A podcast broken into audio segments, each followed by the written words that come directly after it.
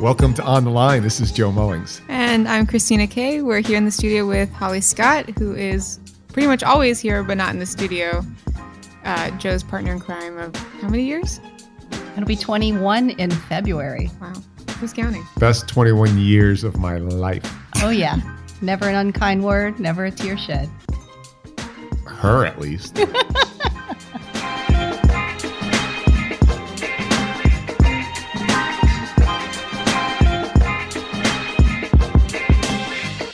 got Holly in here to uh, to give us her expert perspective on people's careers. I know that the two of them have done nothing but put people in the right places to do the right things. So I came across this article with Jeff Bezos. He was giving an interview where he explained that he would play this mind trick when he was a, a trader uh, on Wall Street, where he, you know, was sort of dissatisfied, although from anyone's outward opinion, it would be a perfect situation where he was making a lot of money and very successful, but he knew it wasn't wasn't the right fit. So uh, he played this mind trick where he said uh, he would just envision what his life would be like at 80 because he said the best way to think about it was to project my life forward to age 80 and then take the path that minimizes my regrets. So I thought that'd be a really good way to think about how you guys have seen careers evolve over the years.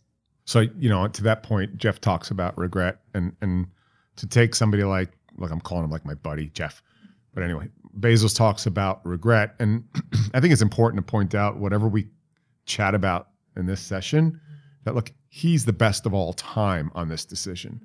So, and and I don't want to map it towards money either. It's just like fulfillment, right? So Bezos is really interesting, and you know, he made a decision, and it's about making a decision to go after something that you feel incredibly compelled to get involved with. And and how you and I do that a lot because people sort of burn the boats when they move from one company to another, and a lot of times. Quite often with our young companies, especially since we do about what seventy percent of our work is with startup companies. So it's it's interesting to see that uh, move from a larger, more established organization potentially, and uh, see someone say, you know, I'm going to do it. It's the time. I've got to do it now. I don't want to regret it later. And jumping on to, to a startup for whatever drives them personally. You know, and and that's when people talk about it all the time, the safety thing. So I want to jump on that. Uh, people infer safety with a larger organization, and it certainly isn't the case all the time. Um, you know, safety doesn't have a constraint of too big to fail. Uh, what it does is, I believe, a lot of times people use the word safety as an excuse not to do something. Mm-hmm. Yeah, I'd, I'd, argue that uh, there's not a lot of safety and regret anyway, right? Like that. You also have to think about sort of the, the safety of your own well-being and your and your mental wellness. And I think that that sometimes the risk is actually in some ways a safer option as far as self-fulfillment and self-satisfaction goes and how that then ripples out into every other element of your life your family your relationships uh, your children i don't have any but i'd imagine it probably would you know uh, that sometimes safe isn't actually as safe as it might seem on paper and that like the on paper life is maybe a little bit problematic to try to live. Yeah. I, I ran across that early so um, just sharing some of my story on that. I had the classic thing like literally classic. I grew up in a um, I would say lower middle class income you know single mom raising us uh, and first person to go to college uh, graduate get an engineering degree I checked the handbook that was thrown at me that I didn't want to read, and it was like, okay, out of college, get the job offer, get married, um, and then sit in the pocket for 30 years until you become vice president of engineering. Um, and I almost bought into that early on in. I actually took a job with big company, and within literally days or weeks, I remember I was like, oh, this was a huge mistake. Um, and after two years, I just quit, and everybody was horrified, just absolutely horrified that I punted on that quote unquote guarantee or safe job. Um, when you say everyone, you mean? Good, good question. So all the people who bought in to safety or guarantee, right? Because you can fail at something safe just as easily as you can fail at something risky. And man, I'd rather fail at something risky. Again, however you define failure. Right. And What about, uh, did you have any sort of pushback from your family or people you had intimate relationships with? Yeah, my father disowned me literally. He was a guy who worked for the company called Grumman Aerospace, and he never got a chance to go to college. But he was like an electrical engineer, but a draftsman, and he quote unquote looked up to these engineers. So the fact that I punted on that, on something that he always wanted to be, yeah, it was almost it, it was right off time. Mhm. Um, and honestly, he when he was mad at me, I did not care. Seriously, at that young age, I did not care because it didn't matter to me. I knew then. Um, and then always on the edge, right? Um, I read something on the street in New Orleans this past weekend, and I'm going to paraphrase, and it was if you really want to find out about an entrepreneur mind, ask a juvenile delinquent because they never want to do things the way you're supposed to. Hmm. And that just resonated with me on so many levels. I was wondering, Holly, because I know you've placed a lot of people, and, and we've talked about this, how you develop sort of particularly intimate relationships with a lot of your candidates. If you had any sort of compelling stories about people who took a right turn, took a big risk, and and where it might have paid off or not, you know, either way. Gosh, I could probably come up with a dozen of each because of the, the number of uh, relationships we've had over the years. A couple that jump to mind that I think are, are pretty significant. Um, one in particular, uh, a friend of Joe and I's over the years was a, a true high flyer with one of the big med tech companies, giant company, progressed every year and a half, ran businesses domestically in OUS, worked up, was was really at uh, the, the height of his career, tapped on the shoulder to lead a startup, said, I, I got to do this, felt it was time, right risk, uh, risk measured in, in his world, and decided to jump in. Uh, jumped in successfully for the first, say, year and a half. Um, clinical milestones met, built regulatory out, you know, everything product development wise was on the rails, and started looking at sales projections.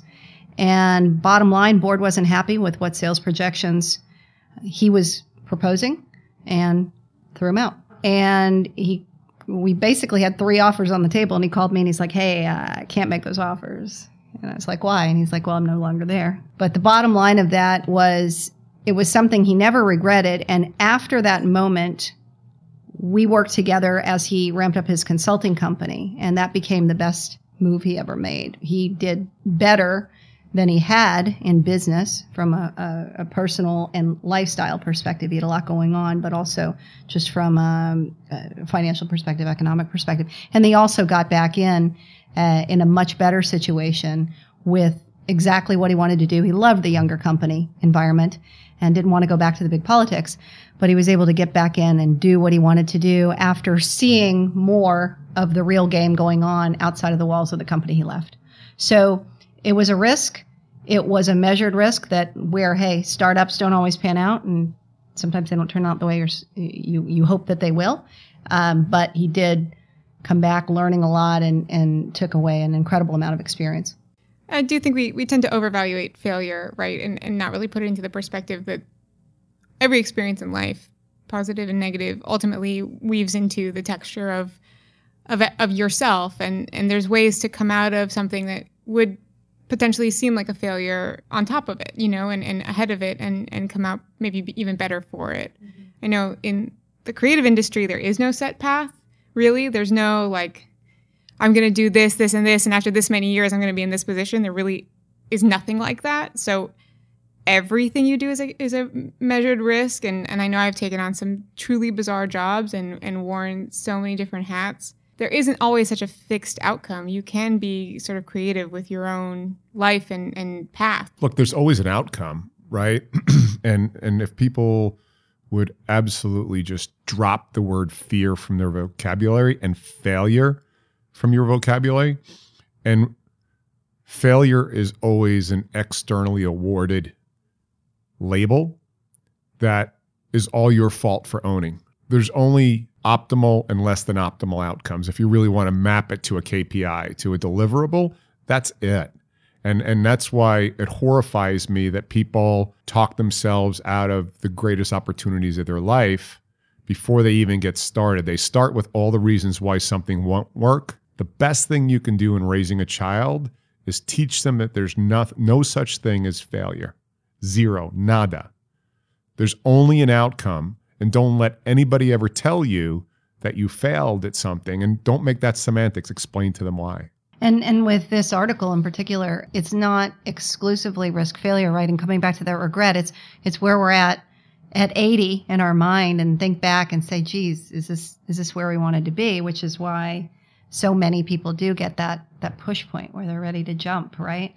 And uh, I know for me personally, right, I, I went into this career thinking, okay, I'm going to do this a few years, like we talked about, and I'm going to go out and do it on my own and all of this. My risk wasn't, am I going to do it? I never doubted I could. My risk was getting to know you and knowing that I wanted to do it with you and then saying, okay, am I going to be able to be okay letting someone else drive me there? And it was so natural and it was so right that I knew that that would be okay. So everyone's story is different. And, and I'll chat with people all day long about how three to five years, five to seven years, perhaps you should evaluate, perhaps you should do these things, but that's for your own reflection. It doesn't make it right. It doesn't make you that it's wrong to stay. It doesn't make it wrong to leave. It makes it important to think through and make sure that you're assessing individually where that is going to land for you personally as you retire and think back and think about what you did and what you what you wanted to do. Yeah, I wonder, Joe, do you could you imagine or, or maybe like flesh out what your life would be like right now if you didn't follow that entrepreneurial impulse that you knew you had? Hmm. You guys know what that answer would be. I come down here all the time, and if I feel restrained, I'm suffocated. Yeah, you'd be I'm, sick. You know me, Yeah, right? I'd, be I. I would Or be not with us literally anymore, s- unfortunately. yeah, I'd be literally sick Yeah. or dead. Mhm. Um, it's just because, right? And and I, I think I was super lucky because I was just born this way.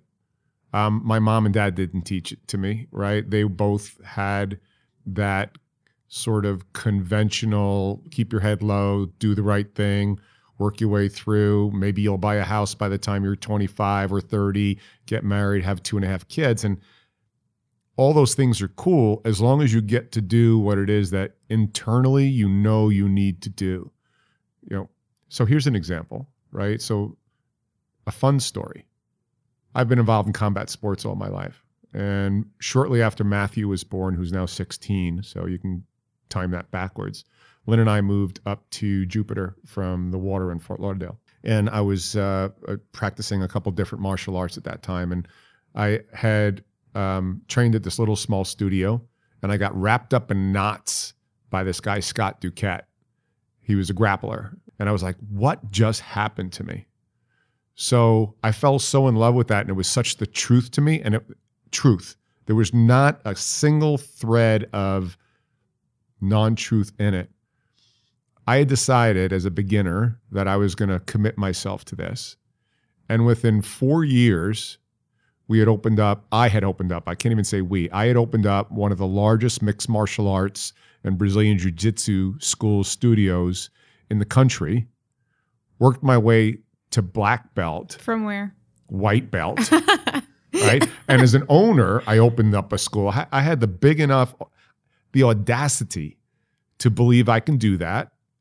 And I never once thought, what if I can't? What would somebody think? And believe me, I had a number of employees who I love like brothers to this day who I know giggled all the time, black belts and UFC fighters. We had, gosh, Kurt Pellegrino, Hermes Franca, Matt Wiman, Luis Kane, uh, Edson Barboza, Marlon Moraes, Marcus Buchecha, the world champion jiu-jitsu now.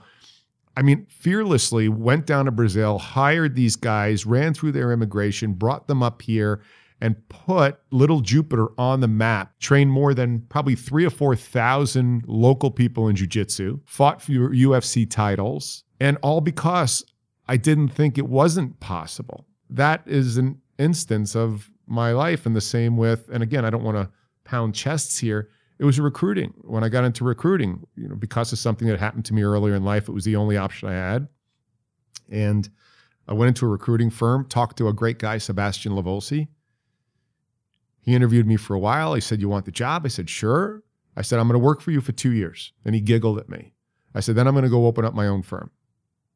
And he giggled at me again. And he said, if you're able to make enough money here and go open up your own firm, you'll have my blessing. Two years and three weeks to the day, I moved to Miami and opened up in Coral Gables from New York. And it was never a doubt. Yet everybody who looked at me thought I was crazy because I left hundreds of thousands of dollars on the table as an employee. But I knew that I could only do it my way. In light of all of the voices who had doubts and said, why would you trade that for this? And because I have to sleep with myself every night. I'm lucky enough to have that courage. And I think everybody is if they give themselves permission. That's a long answer to your question.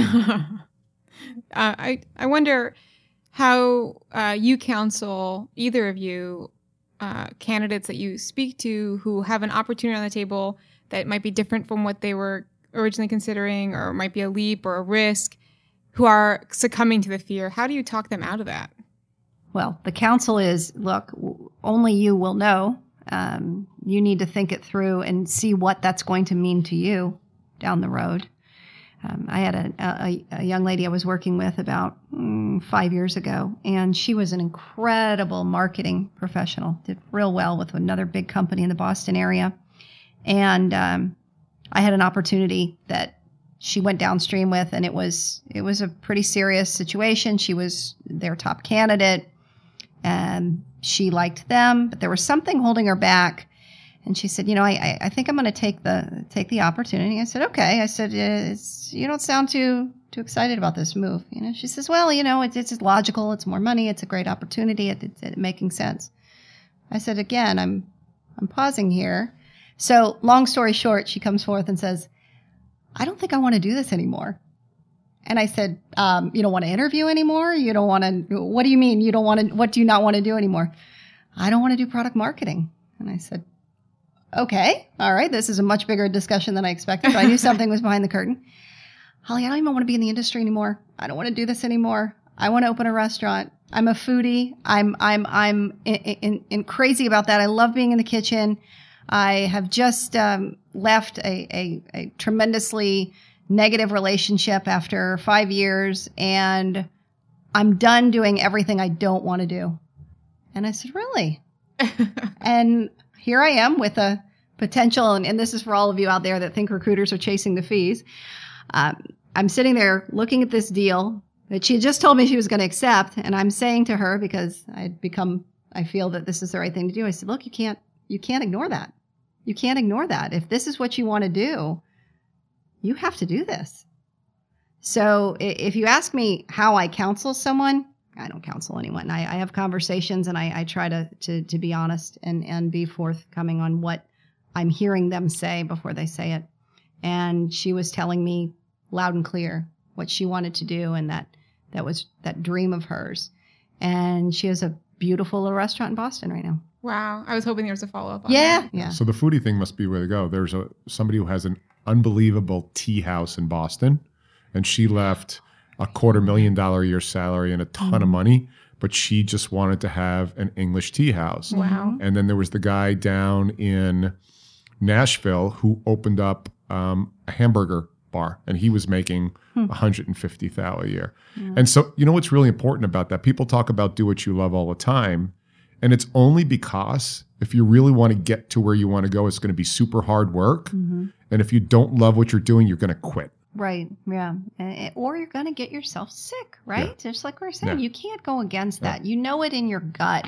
And I've seen a number of people over the years and over the thousands of conversations and in relationships that we've developed that they're so accustomed to walking around feeling sick, mm-hmm. they don't even know they're feeling sick That's anymore. And to to ignore and push down mm. what you are built and and desire in your life because the rest of the world has told you that you have to have a uh, a big house and two kids and the big mortgage and and they got to be in private school and all of these other things that make you a slave to what you're caught up in it is it is it's sad it's incredibly sad because that's why they call it dis-ease it, absolutely absolutely because they're so far gone they they don't even know anymore right mm-hmm. and you know back at, hey you think about our parents your parents mm-hmm. my parents same kind mm-hmm. of thing there were There was it was cookie cutter. This is the way it was.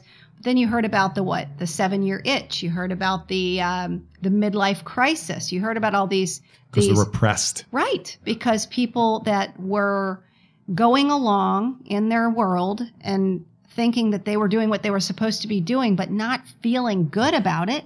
The struggle's good if it's your struggle Mm-hmm. that you want to own and not somebody else's struggle based on an opinion that they believe this is what you should do. And listen, it's a trade off. It's not a perfect world all the time, but the struggle's brilliant. As human beings, Ryan and I talked about it this yesterday late in the day. We love the struggle. The struggle's critical. That's the only way you grow. The struggle isn't healthy if it's being laid on you by somebody else for an extended amount of time. Yes. And I think you nailed it there on some of those phrases that perhaps our parents and grandparents grew up in. Yeah, they're they, they're internalizing and owning other people's uh, labels and suggestions and roadmaps and and if we do believe, which I personally do wholeheartedly, that everyone has their own, every person has their own road, then it's got to be the internal decision.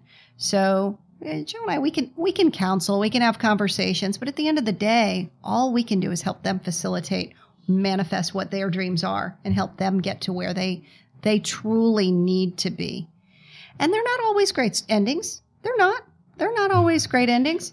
I we work primarily with startups. Only if you allow it not to be an ending, That's- right? So this comes back to fail or not. Yep. So it, it there's an outcome. Absolutely. And and you know, there's that whole phoenix thing all the time.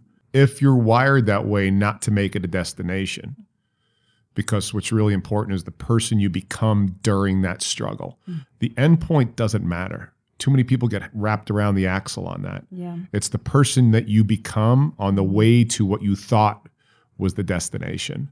And oftentimes, those people who grow up that strong or become that strong go on to do amazing things. You know, you want to look at mm-hmm. Bezos's article and be like, "Oh, cool, he went right from there to there." No, No way. There, there's No a way. whole bunch other than him chasing that, you know, mm-hmm. that that north star. I can guarantee you, you dig down into that and you sit Bezos down, he will give you what could be perceived as tens of thousands of potential end mm-hmm. that wasn't where he is today. And tens of thousands of furrowed brows. Everybody has expectations for you throughout your life. Many different people, whether it's your employer, your parents, your even your siblings, your children, everybody has these expectations of you. And it's really hard to convince someone that, oh, you know, money isn't actually the outcome I'm, I'm looking for. I'm actually looking for passion or freedom. I mean, even when I took this job, I work here pretty much full time and I could have taken benefits, right? And, and been a full time employee, but I'm not. I'm an independent contractor. It's a burden on myself fiscally, but I chose it because the freedom to be creative, the freedom to take on things that might come up in my industry, you know, that's very important to me. And, and that Joe would even allow that is very important to me. I wouldn't work here if that wasn't an option. I think it's very hard to explain to, you know, my mom why I don't have healthcare, why I'm paying, you know, for it myself when I don't really need to be. But I, I couldn't possibly do it otherwise. I my last job, I worked for a theater and and anyone in my industry would think that that's probably the most cush job ever. I made videos, I worked with celebrities. I it was fun. I just like went to the theater and shot a video. It was all lit and everybody was all dressed up. I didn't have to do anything but show up with a camera, but it was full time and I had no flexibility. And if I wanted to do something else exciting, I'd have to turn it down because there was there was no leeway there. And I think, you know, there's the big decisions about taking on a new job, moving somewhere else, but then there's the small decisions about how you want to work your job to be a part of your life, not something that works sort of against it or perpendicularly to it, but parallel with it, or is it? Especially now, and it's well known, work weeks are getting longer.